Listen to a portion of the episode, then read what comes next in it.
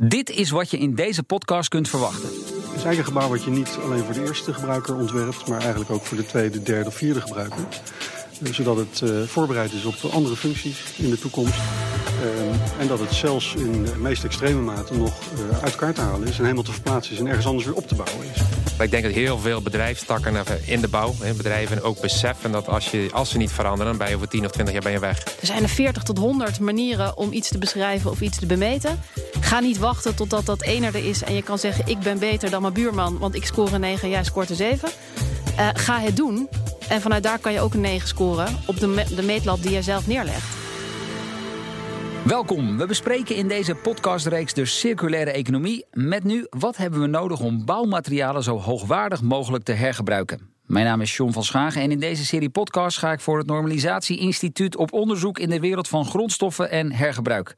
Dat doen we aan de hand van concrete cases en mensen die er echt verstand van hebben. En dan begint hier meteen al even iemand te blozen. Dat is Noor Huytema van Copper Aid Adviesbureau. En aan mijn andere zijde heb ik eh, Harold Pauwels, afkomstig van NEN. Heren, dames, van harte welkom. Uh, Noor, om even met jou te beginnen. Um, een bijdrage aan duurzame doorbraak in de maakindustrie door grensoverschrijdende samenwerking. Dat is een hele mooie tekst. Ik verzin hem niet te plekken, maar het staat op jullie website. Voor wie doen jullie dat zoal? Uh, voor veel semi-overheden. Uh, overheden die natuurlijk uh, enorm circulaire ambities hebben. Maar ook commerciële partijen die voor zichzelf inzien dat er een nieuwe wereld gecreëerd kan worden. En dat het voor hen een nieuwe businesskans oplevert.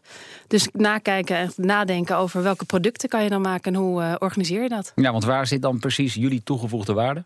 Uh, vooral het in de keten uh, doorleven welke schakels zitten er allemaal in. En hoe laat je die mensen op een andere manier samenwerken tot echt nieuwe oplossingen. Nou, en is er dan één specifiek uh, gaaf project waar je dan altijd graag op verjaardagen over praat? Nou, Liander Duiven is wel een van de voorbeelden waarvan we zeggen: wauw, dat ja? dat uh, gelukt Want, is, is wel wat, heel gaaf. Dat, dat is een bijzonder gebouw, hè? Ja, er zit uh, zowel op energievlak. Uh, het is natuurlijk een netwerkbedrijf.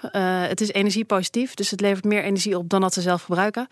Maar daarnaast hebben ze heel goed gekeken naar welke materialen komen er allemaal vrij. En kunnen wij weer in het nieuwe gebouw inzetten?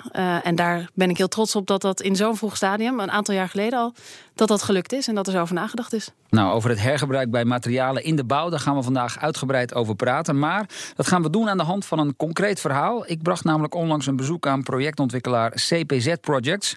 En daar sprak ik met Menno Rubens. Ik vroeg hem wat nu eigenlijk een circulair gebouw is. Een circulair gebouw um, is eigenlijk een gebouw wat je niet alleen voor de eerste gebruiker ontwerpt, maar eigenlijk ook voor de tweede, derde of vierde gebruiker. Uh, zodat het uh, voorbereid is op andere functies in de toekomst.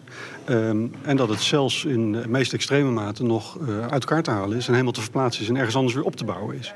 Nou, een mooi voorbeeld daarvan is de rechtbank, de tijdelijke rechtbank in Amsterdam. Vertel even, wat is er eigenlijk zo bijzonder aan dat pand?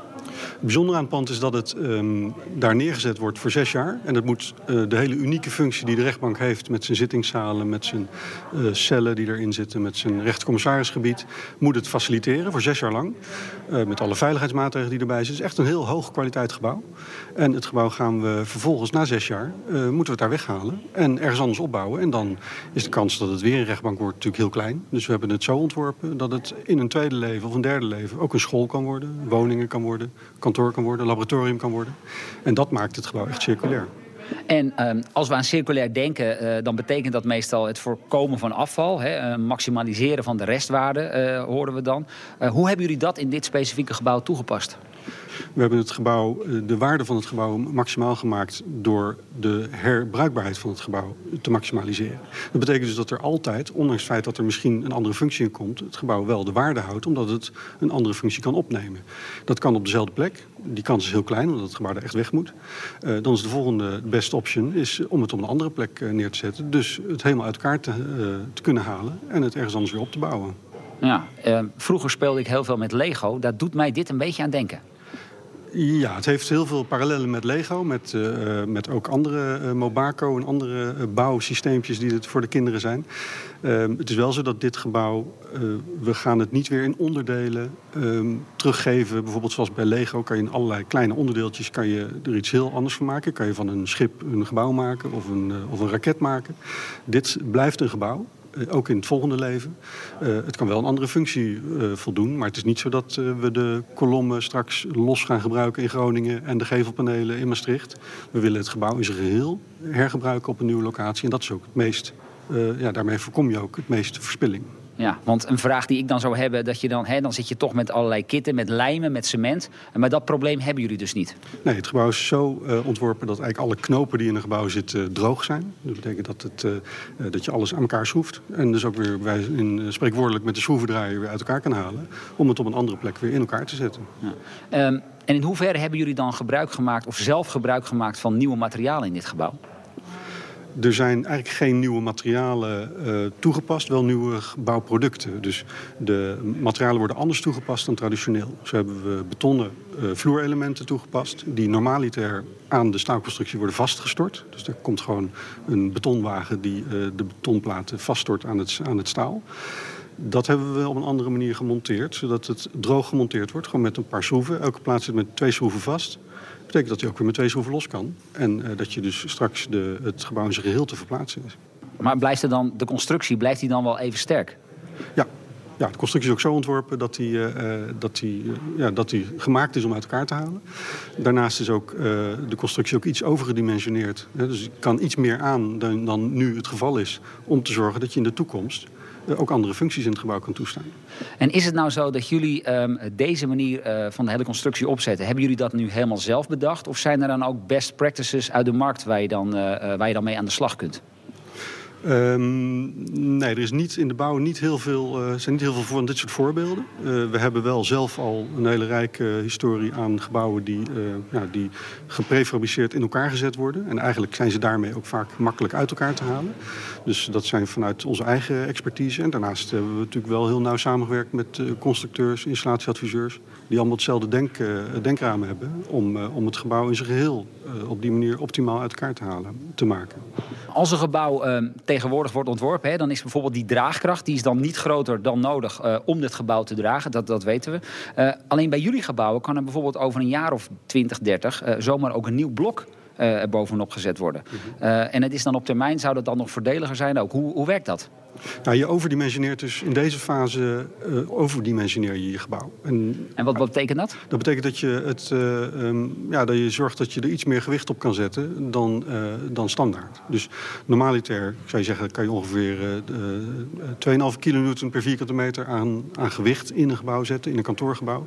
En hier hebben we dat verhoogd tot 4, 4,5 kilonewton. Dat betekent dus dat je in de toekomst ook andere functies in het gebouw kan toestaan. Dus als iemand een paar archiefkasten heeft in, de volgende, in het volgende in het volgende leven, dan hoeft hij niet de constructie te veranderen. Dan kan het gewoon in dit gebouw. Ik kan me wel voorstellen dat deze manier van bouwen wel een bepaalde mate van standaardisering vereist. Um, ja, maar wel standaardisering. Uh, in principe, uh, wat we hier gedaan hebben, is op het gebouwniveau gestandaardiseerd. Dus dat het gebouw zelf in een andere configuratie in elkaar gezet kan worden op een andere plek.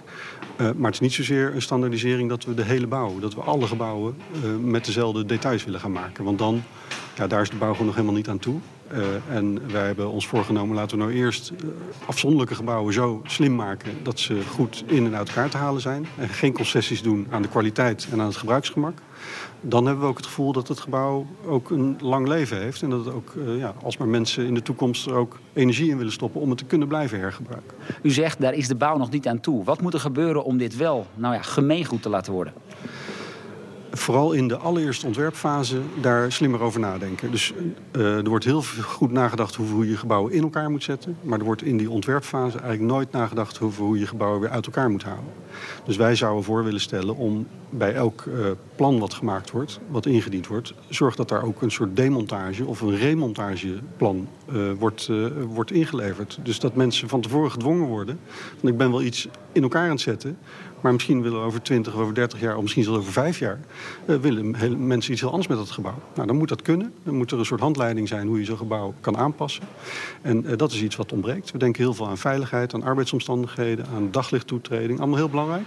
Maar ook, zou ik daaraan willen toevoegen, een, een remontageplan. Nou zijn jullie daar bij CBZ uh, voorlopers in, maar willen opdrachtgevers daar dan ook in mee? Ja, want je ziet dat het voor opdrachtgevers ook uh, waarde toevoegt. Uiteindelijk een opdrachtgever die, uh, um, die weet ook niet precies hoe die over vijf jaar in dat gebouw wil zitten. Dus die wil ook zijn flexibiliteit inbouwen uh, in, het, in het gebouw. Zodat hij zijn organisatie kan aanpassen, dat hij kan groeien in het gebouw, dat hij kan krimpen in het gebouw. Dat hij er een ingang bij kan maken, dat hij twee verdiepingen samen kan voegen. Dat zijn allemaal vormen van flexibiliteit die voor opdrachtgevers en gebruikers heel aantrekkelijk zijn. En dus waarde, en dus waarde toevoegen in de tijd. En dat zei Menno Rubens van CPZ Projects. Ja, in deze podcast over die circulaire economie zoomen we dus in op de bouw. En praat ik door met Noor Huytema en Harold Pauwels, die beide ook heel aandachtig aan het luisteren waren. Uh, overigens, uh, een van beiden wel eens al in dit, uh, dit gebouw geweest, deze rechtbank? Ja, Harold? Ja. Zie je er eigenlijk iets aan aan de buitenkant? Nou, voor, ik bedoel, voor, voor de mensen die daar nog nooit zijn geweest, zie je dat je te maken hebt met een circulair gebouw? Uh, ik denk als burger op zich niet. Ja, het is ander, iets ander gebouw. Maar, maar ik denk, ja, ik denk niet dat de gewone burger echt het verschil ziet. Het is een mooi gebouw, kan je zeggen. En het, is, het is demontabel. Ja. En, uh, iemand die er iets meer verstand van heeft, die denkt... hé, hey, misschien is dit wel een andere, andere aanpak. Ja. Noor, is dit overigens wel een schoolvoorbeeld van ja, waar we naartoe moeten met z'n allen? Uh, ik geloof niet dat je op dit moment kan zeggen dat er één voorbeeld is waar naartoe zou moeten. Ik denk dat er op dit moment, zeker in de transitiefase waar we in zitten, dat het juist goed is dat uh, de verschillende manieren van circulariteit met elkaar belicht worden. Dus dat dit absoluut een heel goed voorbeeld is. Maar ik zou niet zeggen dat dit het voorbeeld is waar we met z'n allen uh, per definitie naartoe moeten. Nee. Um, wat viel jullie verder nog op in de opmerkingen die, die Rubens vertelde? Harold? Nou, het mooiste denk ik inderdaad is het zogenaamde lock-in effect. Dus wat net gezegd wordt. Het wordt een beetje gepositioneerd als het, de nieuwe manier van bouwen. Um, de kunst is juist om, om, om, om open te denken. Er zullen vele manieren zijn om te komen. Er zijn vele wegen naar Rome om te komen tot, tot, een, tot een circulair bouwen. Op dit moment, uh, de bouw is een prachtige sector. Want uh, ja, bijna 100% wordt gerecycleerd. 98% uh, als ik het goed weet. Um, probleem is dat het steeds laagwaardiger is. Uh, dus de manier van denken, dat werd wel genoemd. De manier van denken moet anders. Uh, nou, werd één voorbeeld genoemd. Je zou een uh, remontage of demontage plan mee kunnen geven. Er zijn veel meer andere, andere manieren. Waarin ja, zoals de keten, bijvoorbeeld? nou ja, hoe zorg je dat, dat een, dat een cv-buisje opnieuw is te gebruiken... zonder dat het eerst wordt opgesmolten? Of zelfs staalbinten. Ehm, dus er zijn allerlei manieren met nieuwe materialen... maar ook met de manier van bouwen, met de businessmodellen. En daar moet de bouw zelf uh, is daarmee aan de gang. En die moet er ook mee doorgaan op allerlei manieren. Uh, de beste zullen overwinnen. Ja. om in ieder geval in 2030 en 2050 onze doelen te bereiken. In 2050 gewoon klimaatneutraal wonen. Nou, Noor, zo'n demontage- en remontageplan, die we, dat, dat idee wat we horen, is, is, is dat een goed idee? Gebeurt dat al? Uh, het gebeurt uh, nog niet per definitie. Er zijn wel mensen die er goed over nadenken. Uh, waar ik heel veel behoefte aan heb, is vooral ook kijken naar het verleden. dus rekening houden met alles wat er nu al staat. daar is geen remontageplan van beschikbaar.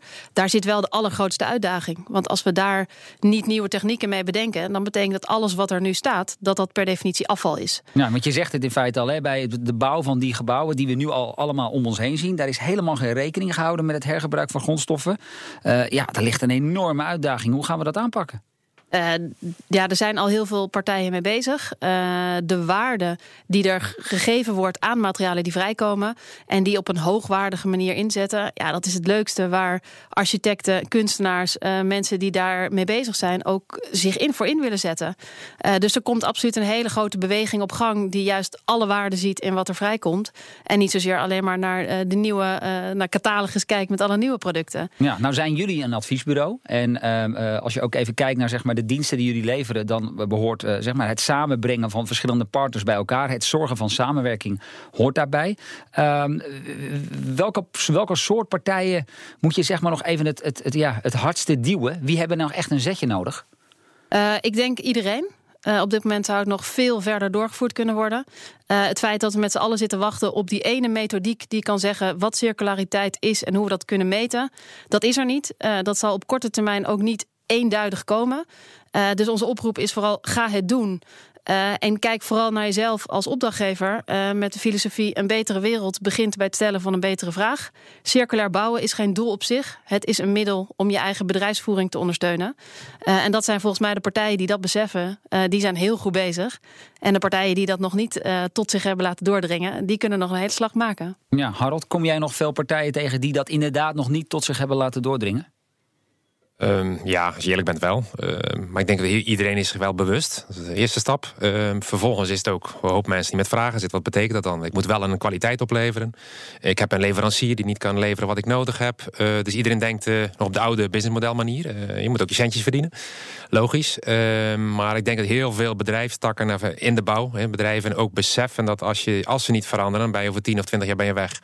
Ja. Um, maar om die verandering dan even te, te bespoedigen, wat mij dan weer opvalt in dit verhaal, is dat het dus blijkbaar in aanbestedingen nog helemaal niet gebruikelijk is om circulariteit in de plannen op te nemen.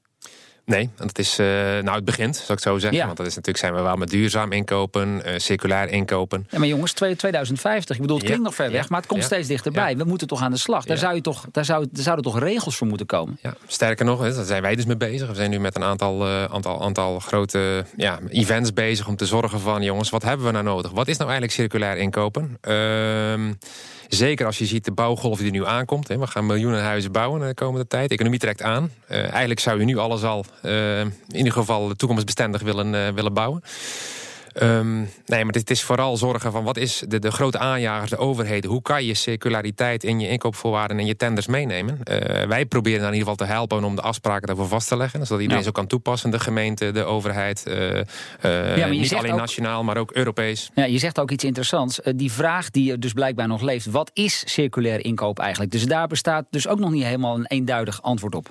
Nee, dat is in zo'n fase zoals we nu zitten en zie je dat vaker. De een is een circulair inkoop, een ander materialenpaspoort. Er zijn, er zijn verschillende initiatieven in Europa, de wereldwijd. Als je heel breed kijkt, zijn er misschien 40, misschien 100 verschillende soorten materiaalpaspoorten of systematieken. Ja. ja dat gaat niet werken als je met nee. elkaar wil uitwisselen. Dus, dus onze taak is dan weer om te zorgen, dan gaan we weer harmoniseren van de, van de verschillende initiatieven. Ja. Uh, dus wij volgen vooral de markt en, en we kijken wat is er nodig op, op een bepaald moment. Dan gaan wij rond tafel. Ja, Noor, dat klinkt als um, wat ik dan zou stellen, uh, gewoon een paar extra regeltjes. Dat dat misschien juist niet de weg is die we op moeten.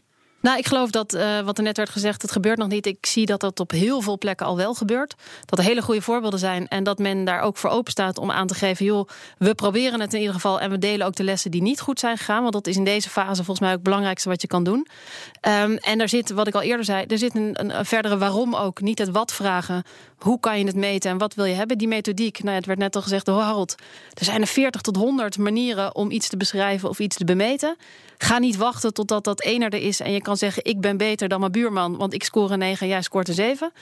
Uh, ga het doen. En vanuit daar kan je ook een 9 scoren op de, me de meetlat die je zelf neerlegt. Ja. Uh, en dat gebeurt ook echt een aantal heel mooie voorbeelden in Nederland. Nou, je noemde dat uh, in ieder geval als mooi voorbeeld ook uh, Alliander. Hè? Daar hebben ze een, een, prachtig nieuw gebouw neergezet. Het is een heel bijzonder gebouw. Vertel eens even, want als leek kom ik daar... dan zie ik niet meteen dat ik met zo'n bijzonder gebouw te maken heb.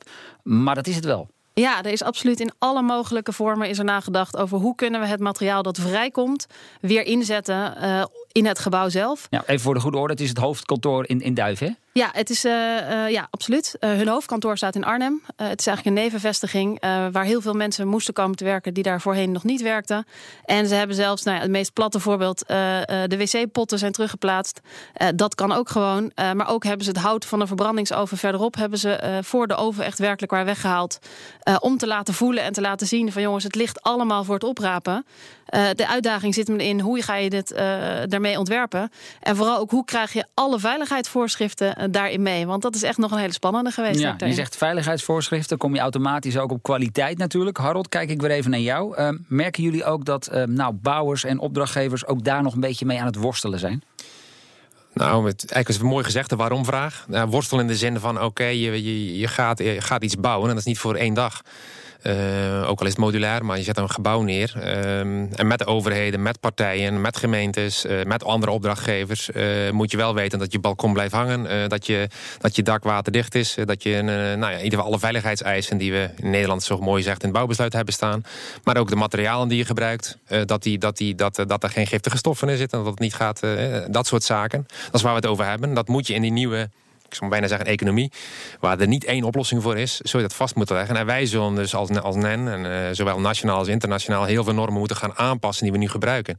Want die normen die we nu voor de bouw hebben gemaakt, die zijn, uh, ja, die zijn voor een, een bouw van een tijd geleden, of uh, waar we nu staan. Dus we moeten vooral voor de nieuwe gebouwen, moeten we ook nieuwe afspraken hebben om een aantal zaken te waarborgen, zonder dat we drempels opwerpen. Ja, tegelijkertijd zegt Menno Rubbens, goh, de bouw is eigenlijk nog helemaal niet toe aan zo'n grootschalige standaardisering als het gaat om circulair bouwen. Laten we nou eerst eens wat dingen gaan proberen. Ik denk dat NN is. We hebben hier net in de studio ook over gehad. Uh, je moet niet op elkaar wachten. Uh, dus je moet vooral ook afspraken maken waar je ze kan maken. Je moet geen afspraken gaan maken als je nog geen antwoord hebt op de vraag... Uh, wat heb ik nodig en waarom en hoe en wat. Dus je, je kan ook te vroeg beginnen met veiligheidseisen stellen... als je niet weet wat, wat een nieuwe methodiek wordt. Dus ik denk dat is altijd de angst aan de ene kant... maar ook de kans aan de andere kant. Dus we moeten afspraken maken op het juiste moment... en afspraken maken die niet zorgen voor onnodige drempels... zodat nieuwe innovatie niet mogelijk is. Afspraken maken tegelijkertijd, en dan kijk ik even naar Noor, uh, samenwerken. Yes. En dat denk ik daar waar ook een hele mooie kans en uitdaging ligt. De partijen die normaal gesproken aan het einde van het proces komen toetsen of iets wel of niet voldoet, zwart-wit, uh, die juist helemaal vroeg in het proces betrekken. Uh, jullie hebben denkkracht, jullie snappen waar het over gaat. Hoe kunnen wij zo meegaan met deze ontwikkelingen dat we aan het einde een vinkje krijgen in plaats van dat we moeten weten of we een toets uh, behalen?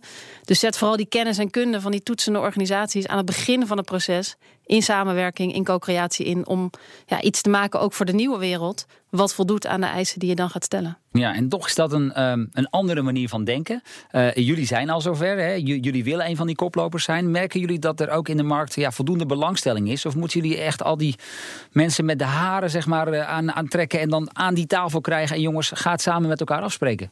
Um, de, wij zien een hele grote kans in aanbestedingen en uitvragen. Op het moment dat je die zo inricht dat het in, ingaat op waarom doe je dingen, krijg je hele mooie partijen aan tafel. Die je absoluut niet met de haren moet trekken, maar die er een kans in zien.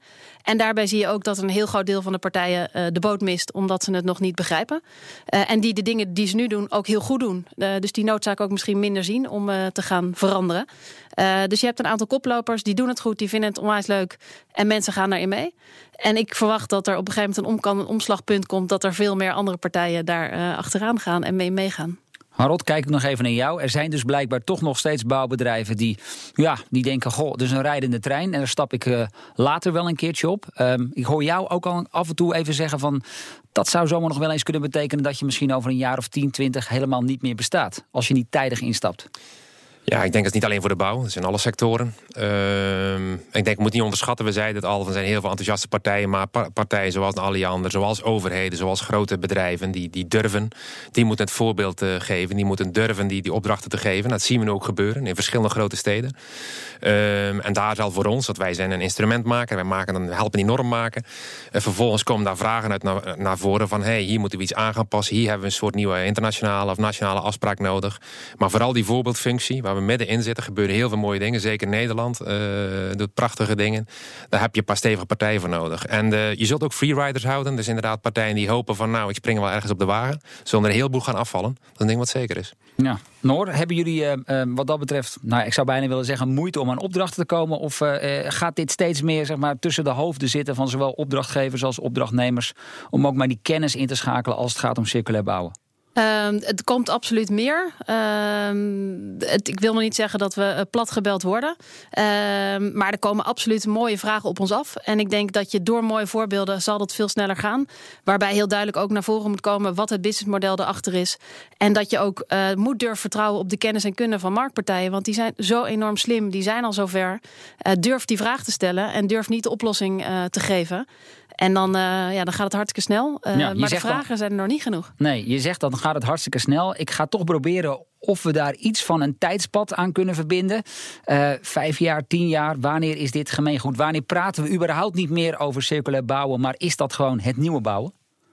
Um, ja, ik zou als ambitie zou ik neerzetten 2020. Omdat dat natuurlijk een, moment is waarbij we allemaal een stip op de horizon hebben gezet. Van nou, dat is het jaar dat het moet gebeuren.